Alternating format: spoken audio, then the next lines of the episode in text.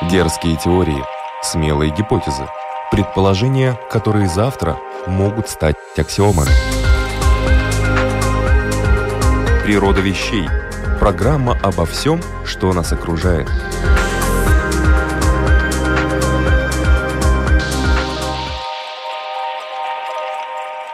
Приветствую вас, любители узнавать новое об уже известном. Это программа «Природа вещей» в студии Латвийского радио 4 Людмила Вавинска. Физика – наука о мире, если говорить в целом. Но сейчас, по мнению некоторых ученых, физика переживает неоднозначные времена, которые могут привести даже к смене парадигмы – Речь о том, что исследователи проникли на такой уровень сущего, на такую глубину, наблюдают такие сложные и неоднозначные процессы, что по неволе можно задуматься об основах, о фундаментальных основах физики. Как в свое время это сделал Эйнштейн со своей теорией относительности, опрокинувшей стройную систему античных математиков, так и сейчас обнаруживается все больше и больше явлений, которые объяснить с помощью известных нам законов, ну, в общем-то, нельзя. Нельзя их и рассчитать, то есть прогнозировать, а можно только методом гениального интуитивного тыка. Подобрать некие дополнительные переменные или константы или коэффициенты или и прочие костыльки для уравнений, чтобы они, эти уравнения, могли таки описать реальность. Опять-таки, есть множество ученых и даже целые институты, которые используют эти методы и расчеты по одной простой причине. Работает, да и ладно. Но ведь не все такие. Физическая парадигма или парадигма физической науки. Какая она была, какой стала и какой, возможно, будет. Об этом сегодня в программе «Природа вещей» мы говорим с физиком-теоретиком, профессором Латвийского университета Вячеславом Кощеевым. Добрый день. Добрый день.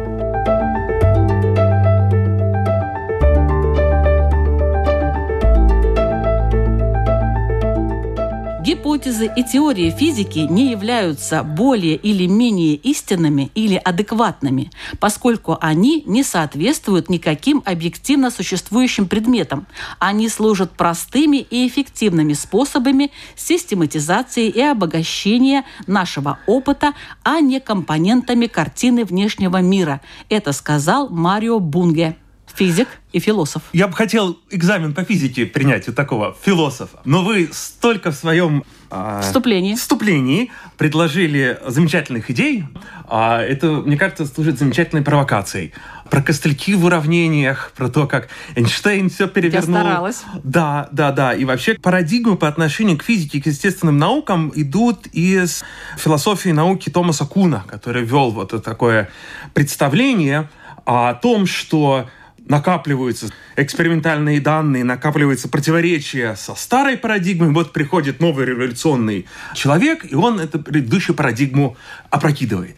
Беда в том, что как раз вот эти представления Куна и Папера философии науки возникли в уникальное для физической науки время, когда было пробито две огромных бреши, открыты две огромные двери. Есть три фундаментальных границы, которые ограничивают наши физические возможности, именно говоря, как физик в физическом мире. Скорость света, она конечна, это основа теории относительности как специальной, так и общей. Здесь, конечно, дань и уважение гению Эйнштейна, который открыл эту дверь. И вторая дверь – это дверь в микромир, это дверь, связанная с конечностью постоянной планка. И это была, ну так, вы можете себе представить, как стальная дверь в бомбоубежище. Там нужно было большой коллектив поколения гениев 20-х, 30-х годов 20 века, чтобы открыть эту дверцу. И это создало такое представление у философов, что вот эти два примера так оно и будет продолжаться. И под это переинтерпретировали прошлое и спрогнозировали на будущее. К сожалению, квантовую физику не понимает практически ни один из философов, который про нее пишет. Но он и физиком, кстати, был. Не будем обсуждать конкретную личность, но что я хочу подчеркнуть, то, что не может быть более превратного представления о физике, как какой-то такой приближенной схеме, которая вот-вот развалится. Уравнение фундаментальные уравнения физики истекают из точных математических принципов. Вот я сейчас принял такую защитную позу, прямо-таки на вас, на протестированного коллегу нападаю.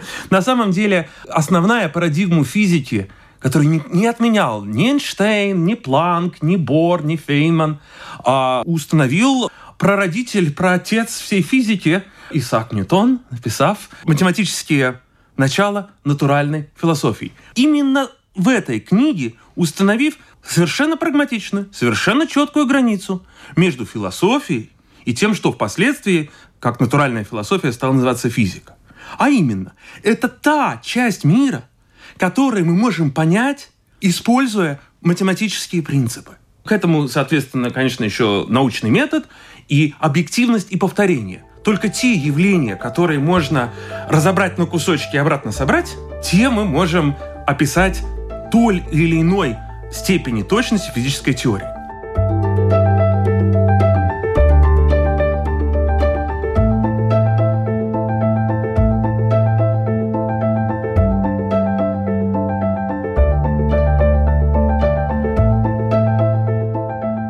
Конечно же, определенно нужно согласиться с зерном истины в тех цитатах, которые предложили, с тем, что, конечно, реальный мир всегда будет нас удивлять и всегда интереснее, богаче и неповторимее – чем любая теория, но это, собственно говоря, по определению. Да? Ведь нельзя же создать теорию Вячеслава или теорию Людмилы, потому что личность человека уникальна и неповторима.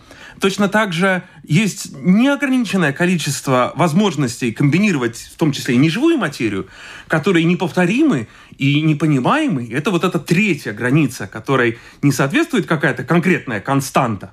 Она как раз граница способности уложить в человеческий разум сложности взаимодействия. То есть от того, что физики открыли совершенно незыблемые, этот тезис я могу долго защищать, совершенно незыблемые основы, из этого абсолютно не следует, что зная, как взаимодействуют две частицы, мы можем посчитать, как взаимодействуют три, а куда уж больше. Может вот быть, тогда все-таки начнем с определения, что Давайте же такое начнем. физическая парадигма? Это удивительное наблюдение, что есть вещи, которые совершенно не зависят от того, что мы о них думаем, и получается одинаково у всех. Вот яблоко на голову Эйнштейну падает, яблоки падают вниз, они не падают наверх. И всюду падают одинаково. Гений Эйнштейна был в том, что он математически смог описать вот эту силу притяжения, действующую как на яблоко, так на Луну, так и на Землю, между Землей и Солнцем. И более того, вывести предсказания, которые из одной совершенно элегантнейшей формулы позволяют разнообразные явления в точности описать и предсказать. Опять-таки с экспериментальной точностью и так далее э, и тому подобное. Яблоко бывает черви, черви тоже биология, тут физика не поможет. И эта суть никуда не девалась. Эйнштейн перевернул или не перевернул? А Эйнштейн стал знаменитостью. Нью-Йорк Таймс когда написал об Эйнштейне? Когда Эдингтон съездил в экспедицию наблюдать затмение Солнца и измерил малюсенький сдвиг звезд, которые видны во время полного солнечного затмения, из-за силы притяжения Солнца. Ньютоновская теория гравитации тоже предсказывает то, что путь света должен сдвигаться в два раза меньше, чем Эйнштейн. Это расстояние было измерено, и оно подтвердило теорию Эйнштейна, которая на наших масштабах такая маленькая-маленькая поправочка к старой доброй гравитации яблоки и Ньютон. То есть новые знания физики всегда дополняют предыдущие, поскольку ни у кого нет такой силы нарушить физические законы. Если они установлены, то они незыблемы и останутся с нами навсегда. Говоря о парадигмах, вот этой незыблемости физической парадигмы, именно вот этой стороны науки, которая в наше время не популярна по каким-то отдельным социологическим причинам, об этом можно говорить, но вот эта особенность, незыблемость физической парадигмы, я ее обычно стараюсь таким примером, такой аналогии. Не только ведь физический мир человеческая цивилизация исследовала. Человеческая цивилизация исследовала, скажем, нашу Землю. Причем из разных частей, где зародилось знание, по-разному. Европейцы долго не знали, что есть такая Америка. И был такой замечательный период великих географических открытий. Можно было поплыть на запад с целью попасть в Индию, оказаться на новом материке. А потом надо на юг плыть, а вдруг там тоже материк, не материк, а тут целый океан. Вот такой период был как раз первая половина 20 века, когда появилось вообще определение физики классических теорий, до квантовых, до релятивистских. Между этими теориями и все более точным наблюдением на это приоткрыло эти две двери. И здесь, мне кажется, еще очень интересен вот этот симбиоз между наукой и техникой, между наукой фундаментальной и наукой прикладной. Потому что все знают тоже такой яркий пример истории 20 века, где открытие физических наук изменили ход истории. И та самая формула Эйнштейна E равно mc квадрат, и то, как на уровне отдельных квантов работают законы физики, что можно освободить огромнейшее количество энергии, в том числе и в деструктивных целях. Я, естественно, говорю о Атомной. ядерном оружии mm. и мирной ядерной энергии. Это очень яркий пример, когда знания, которые начались во многом с совершенно академических вопросов и каких-то ничтожных эффектов, привели к очень большим последствиям. Природа вещей. От малых до самых больших, от известных до самых загадочных, от простых до самых сложных. В подкасте и на Латвийском радио 4.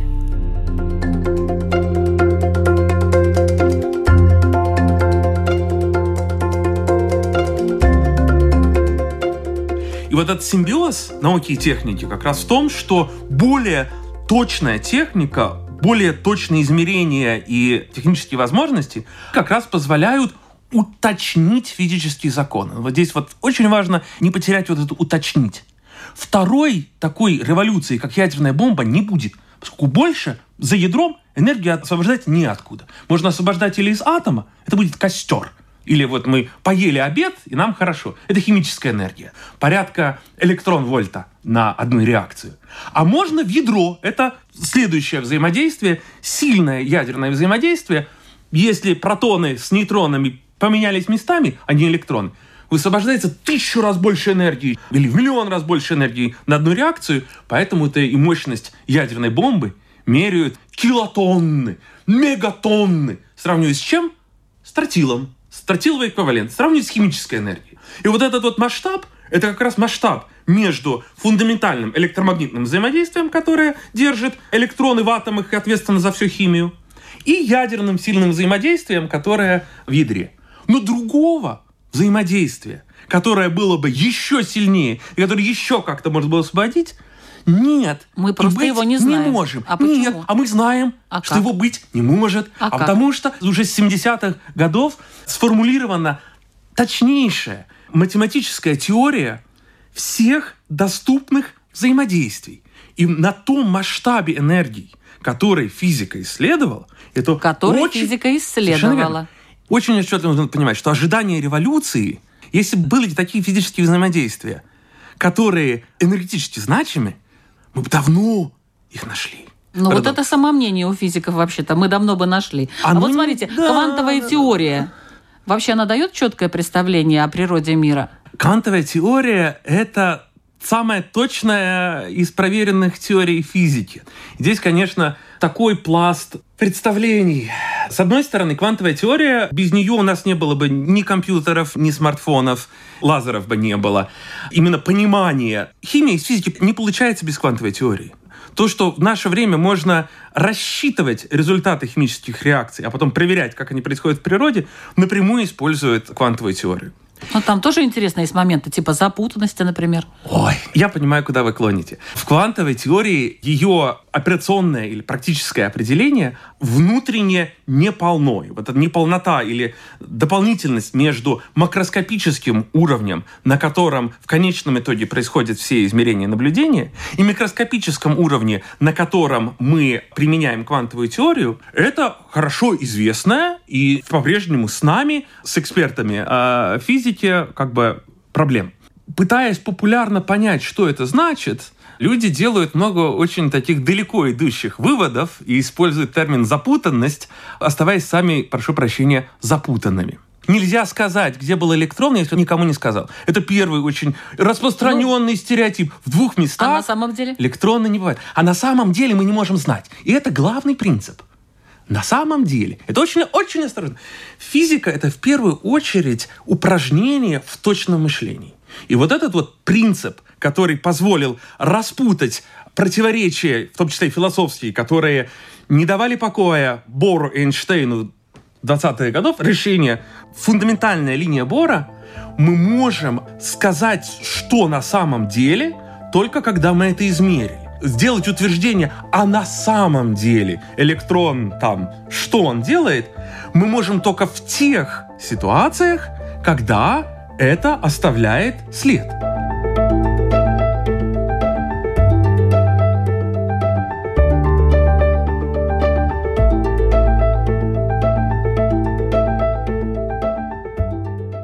Я хочу немножечко расширить сферу вот этого нашего физического эксперимента и выйти хорошо. за рамки существующей парадигмы. Ну хорошо, не за рамки, что есть какие-то слепые зоны, какие-то такие слабо понятные места, я которые понимаю, могут я понимаю, я понимаю. что-то и, поменять. Понимаете, понимаете, почему я противлюсь этому?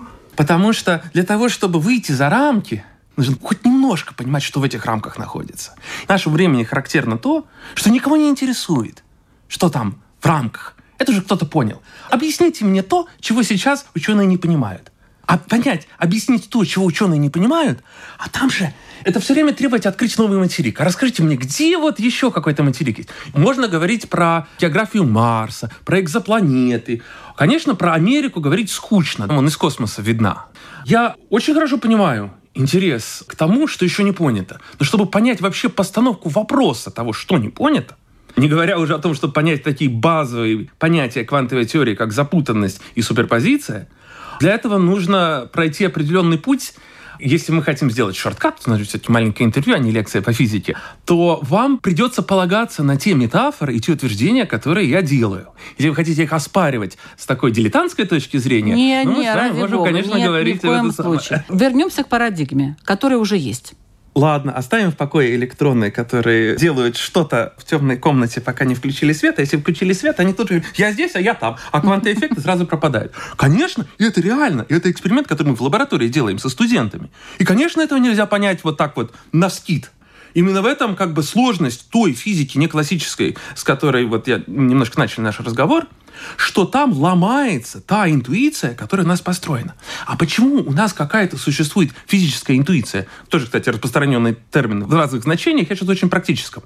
И у вас, и у меня, и у большинства слушателей в мозгах встроен замечательный компьютер, который решает уравнение Ньютона. Я вам могу доказать. Давайте с вами сыграем в теннис или в баскетбол. И нам не нужно быть чемпионами NBA, а, просто кидать друг другу мячик. Наши глаза и наш мозг соображают, понимают, куда прилетит мяч, и сразу руки группируются именно туда, где мяч сейчас, а куда он прилетит. А что это значит? Что мы можем прогнозировать физический мир вокруг нас автоматически, мы даже не замечаем этого. Оказывается, можно этому научить компьютер искусственный, для этого нужно как раз понять уравнение, запрограммировать, кстати, дело техники. Но вот тот набор физических законов на масштабе человеческом, он приходит в прямой конфликт с полным набором физических законов, который включает в себя все то, что за дверью относи... теории относительности и за дверью квантовой теории. Я никоим образом не утверждаю, что это последние двери.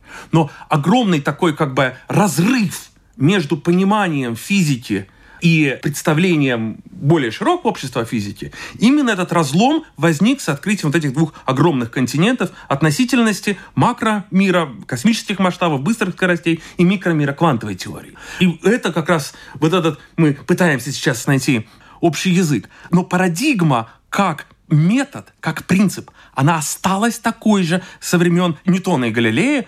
Вот эти качественные изменения пришли не столько с относительностью, в этом смысле она контринтуитивная в кинематическом смысле, что значит, что там мяч летит не так. Вы бы не поймали мяч, если бы его бросали со скоростью половины скорости света. Даже если у вас очень быстрые руки. Потому что вы думаете о пространстве и времени неправильно, не точно. Это замечательное приближение на человеческом масштабе, но это не точно. Эти уравнения Ньютона как раз а Эйнштейн обобщил. А квантовая теория действительно пришла с качественными выводами, которые позволяют сделать далеко идущие выводы. И, конечно, с момента их появления интересовали и не перестают интересовать как и физиков, так и философов, так и философов физики. Дерзкие теории, смелые гипотезы, предположения, которые завтра могут стать аксиомами. Природа вещей – Это программа «Природа вещей». Сегодня мы с физиком-теоретиком, профессором Латвийского университета Вячеславом Кощеевым обсуждаем тему физическая парадигма или парадигма физической науки. Давайте назовем ее парадоксы физической науки. Наверное, это будет Парадоксы ближе к нашей теме. понятнее, правда? Да, Да, да, да.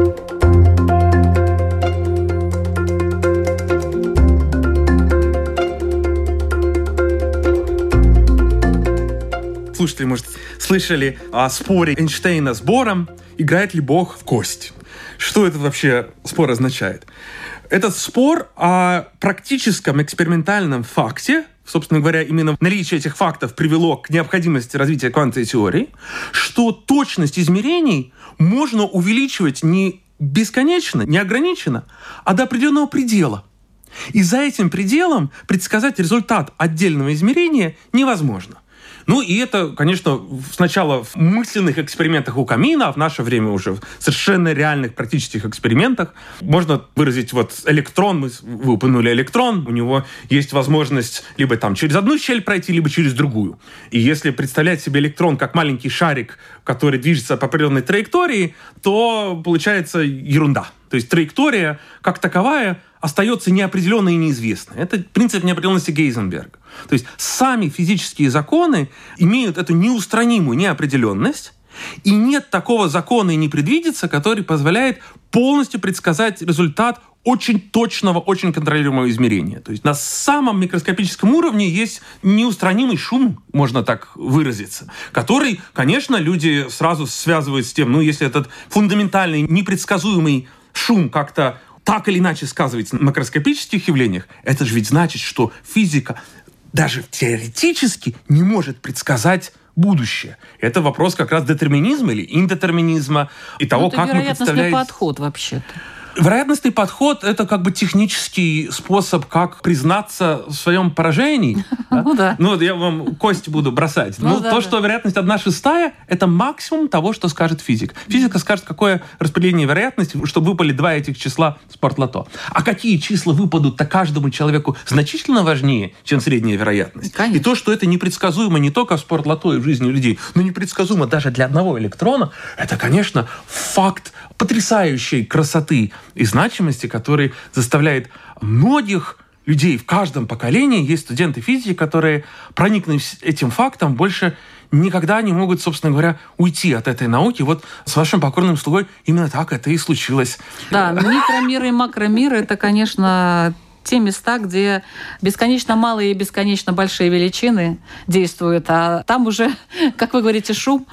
Про шум. бесконечность я вспоминаю своего замечательнейшего лектора на первом курсе, который читал мне матанализ, опять-таки технические средства для работы с физикой. Он говорит, как только в математике появляется бесконечность, нам нужно надевать белые перчатки. Что это значит? Это значит, что нужно очень точно и дисциплинированно мыслить о том, что такое бесконечность. Тут, собственно говоря, тоже было большое развитие парадигмы математики. Это отдельный, конечно, разговор, но напрямую связан с тем, что бесконечность там не число. Это противоречивое понятие. И, оказывается, существуют разные бесконечности. Более того, существует бесконечная иерархия бесконечностей. И это не просто игра разума. Она определяет совершенно четкие границы математического знания. Это теорема Гёделя о неполноте такая, тоже большая тема, тоже с философскими какими-то импликациями. Это знание определяет границы того, что вычислимо и что невычислимо. А вычислимость, вот опять-таки, это проблема Алана Тьюринга. Он продемонстрировал тот же принцип, что и теорема Гёделя, что не существует универсальной программы, которая может предсказать, данная программа закончится или нет.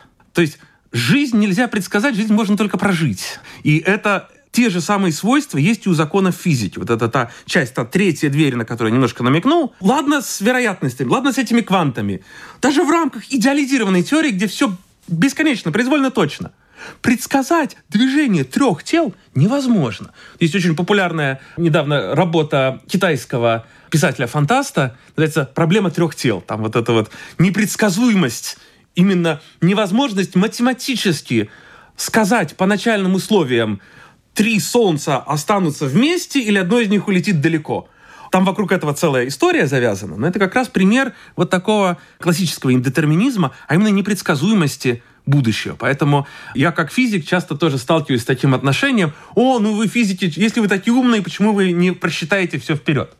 Просчитать вперед нельзя, даже если все изначально однозначно и точно известно. А куда уж э, с неопределенностями, которые нам жизнь бросает. Так что хотел, чтобы еще осталось такой образ, что физика, она бесконечно, а можно сказать, бесконечно много про бесконечно малое количество вещей. То есть это очень узкая наука, но там, где что-то установлено физическими методами, это настолько потрясающе и незыблемо, это всего лишь на одну ступеньку ниже абсолютной математической истины. А это очень много.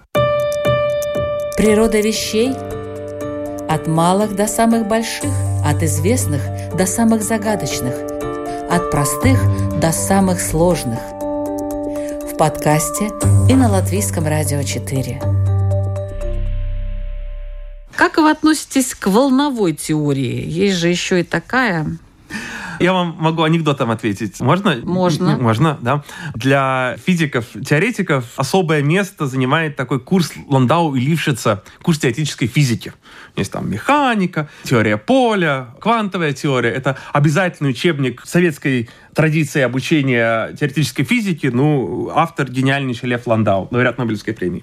Среди студентов физиков ходит байка, что студент учится перед экзаменом и заснул в трамвае и ездит по кругу. На конечной остановке милиционер подходит к нему, смотрит, а у него, значит, лежит книжка «Теория поля». Он говорит, агроном, вставай! Вот, про поле. Да, поле электромагнитное, поле гравитационное, это совершенно четкие понятия, очень полезные термины с определенными свойствами, описывающие, соответственно, электромагнитные и гравитационные явления. Теория поля классическая, она ограничена, опять-таки, вот в точности измерений. Теперь мы научились после квантовой теории описывать полевые явления более точно, и соответствующая теория называется квантовая теория поля. И она объединяет в себе с единой точки зрения то, что когда-то называли волновыми свойствами материи, корпускулярными свойствами материи. Например, свет — это то, что на опять-таки, человеческом, макроскопическом масштабе, тот свет, который мы с вами воспринимаем, его можно очень точно описывать, вот дифракцию, интерференцию с помощью понятия волны и непрерывного от точки разного вот вектора там электрического, электрического поля. Но если свет измерять с точностью до отдельных частиц, что можно делать с небольшими усилиями даже на уровне коммерческого смартфона сейчас. Если бы наши глаза были всего лишь в 10 раз точнее, не нужно было бы так абстрактно объяснять про фотоны частички света, мы бы своими глазами видели, что свет очень слабый свет, он из отдельных вспышек состоит. Это вот отдельные фотоны. И вот это был один из первых парадоксов между вот полевой картиной мира и корпускулярной из отдельных частичек. Вот это объединяющая парадигма квантовой теории поля, которая по-настоящему родилась после Второй мировой войны. Это Нобелевская премия. Из всех Нобелевских премий, которые даны за разные квантовые теории поля, самая, может, известная и первая — это Фейман Швингер Таманага, который как раз для света и частичек электричества сформулировала правильную количественную теорию, которая принимает во внимание как вот этот полевой аспект, так и частичный. Это является той самой современной парадигмой, и, может, я в двух словах могу ее вам как раз описать. Какова же природа вещей да, в согласии вот. с современной квантовой теорией поля? Версия местного агронома. Волны себе легко представить как волны на поверхности воды. И вот эта картина квантовой теории поля, она обобщает, что как энергия, так и материя являются волнами на таком фундаментальном океане. И вот этот фундаментальный океан, у него самые разные названия. Это физический вакуум, это пространство-время, называйте как хотите, эфир. Если волн нет, то мы его воспринимаем как пустоту. Но нет и сюда нет. Но ведь интересно, когда что-то есть. Какого рода волны могут проявляться на поверхности вот этого мирового океана? Всего известно четыре фундаментальных образа волн. Волны гравитационные, волны электромагнитные, волны фермионные и волны слабого взаимодействия. Каждый род материи это свой род волн вот в этом вот всепоглощающем океане. Электрон, например, как яркий пример парадокса, ну какие же это волны? А как раз в 20-е годы 20 века была открыта как раз волновая природа электронов, вот эта интерференция, вот эта вот щель в квантовой теории поля. В соответствии с современной парадигмой, электрон — это один квант электрон-позитронного поля. Вы его один раз создали, А из-за сохранения электрического заряда его никуда нельзя убрать, если только он не встретит антиволну или так называемый позитрон. Тогда они, эти две волна и антиволна, вот такой вот два кванта, встретятся и превратятся в другие кванты, кванты уже электромагнитного поля. Конечно, как свет мы его не увидим, он слишком большой энергия будет гамма-излучение, но это очень известное физическое явление с практическими применениями. Аннигиляция. Вот позитронная томография есть такой очень полезный способ медицинской технологии увидеть в живом человеке то, чего иначе не увидишь, именно благодаря ядерной реакции, в которой возникает позитрон, он потом аннигилирует, и вот это излучение фиксируется. И это относится просто вообще единая картина, из которой, как частный случай, Получается, вся предыдущая физика и уравнение Максвелла для электромагнетизма, для оптики, для радио. Мы с вами говорим на радио. Радио это было вообще первое явление, которое открыл физик-теоретик Джон Кларк Максвелл. Он написал свое уравнение и увидел, что не хватает для симметрии одного члена. Если бы еще вот переменное электрическое поле вызывало магнитное, ну тогда была бы такая замечательная картина. Ну должен быть такой член. И Генрих Герц как раз своей диссертации посвятил тому проверке замечательного предсказания профессора Максвелла. И он экспериментально детектировал эти волны, а когда его спросили, а вы представляете себе какое-то практическое применение этих? Он говорит, нет, нет, нет, это такой курьез, это такой слабый эффект, это совершенно невозможно. Небольшой исторический экскурс, но уравнение Максвелла со всеми электронными формами это совершенно путем точных последовательных математических приближений получается из этой общей, в таком приземленном смысле теории всего. Приземленном, потому что, конечно, все необъятно. И мы, конечно, знаем только конечный кусочек Вселенной, который нам дано вообще познать.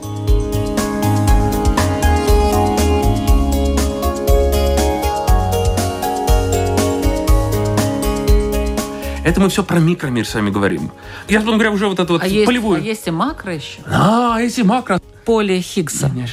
Поле Хиггса, да, это Бозон. Вот последний, последний Наш нашелся, да. Именно почему я 70-й год назвал, когда все это встало на свои места. Это точно как вот с радиоволнами, что уравнения не сходятся, если в них нет еще вот такого вот члена. Ну вот я же говорила про костыльки. Не зря. Костылек или не костылек, это может решить только эксперимент.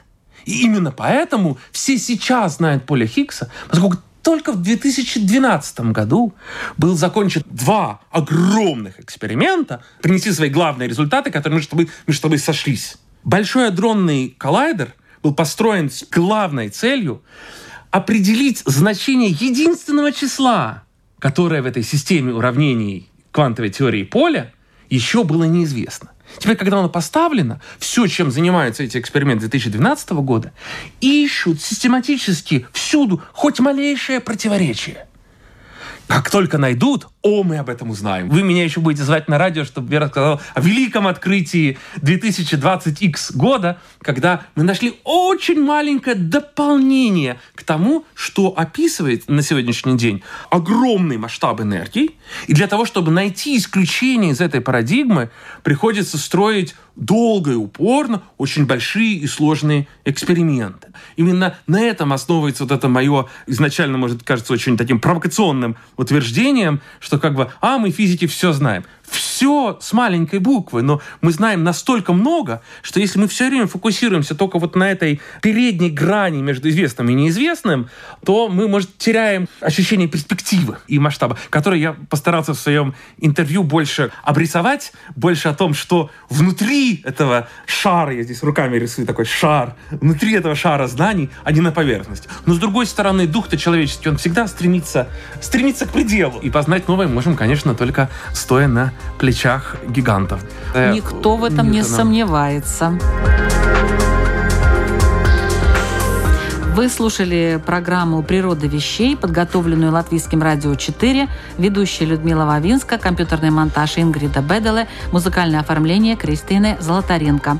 Сегодня мы говорили о парадигме и парадоксах физической науки. За очень интересный и очень эмоциональный рассказ я благодарю физико-теоретика, профессора Латвийского университета Вячеслава Кощеева. Спасибо большое. Спасибо. А вас, слушатели, призываю изучать природу вещей вместе с нами на Латвийском радио 4. Все выпуски программы вы можете найти на страничке lr4.lv или в подкастах. Заходите, не стесняйтесь, ставьте лайки, пишите комментарии, реагируйте, интересуйтесь, изучайте. Природа вещей – это увлекательно. Спасибо.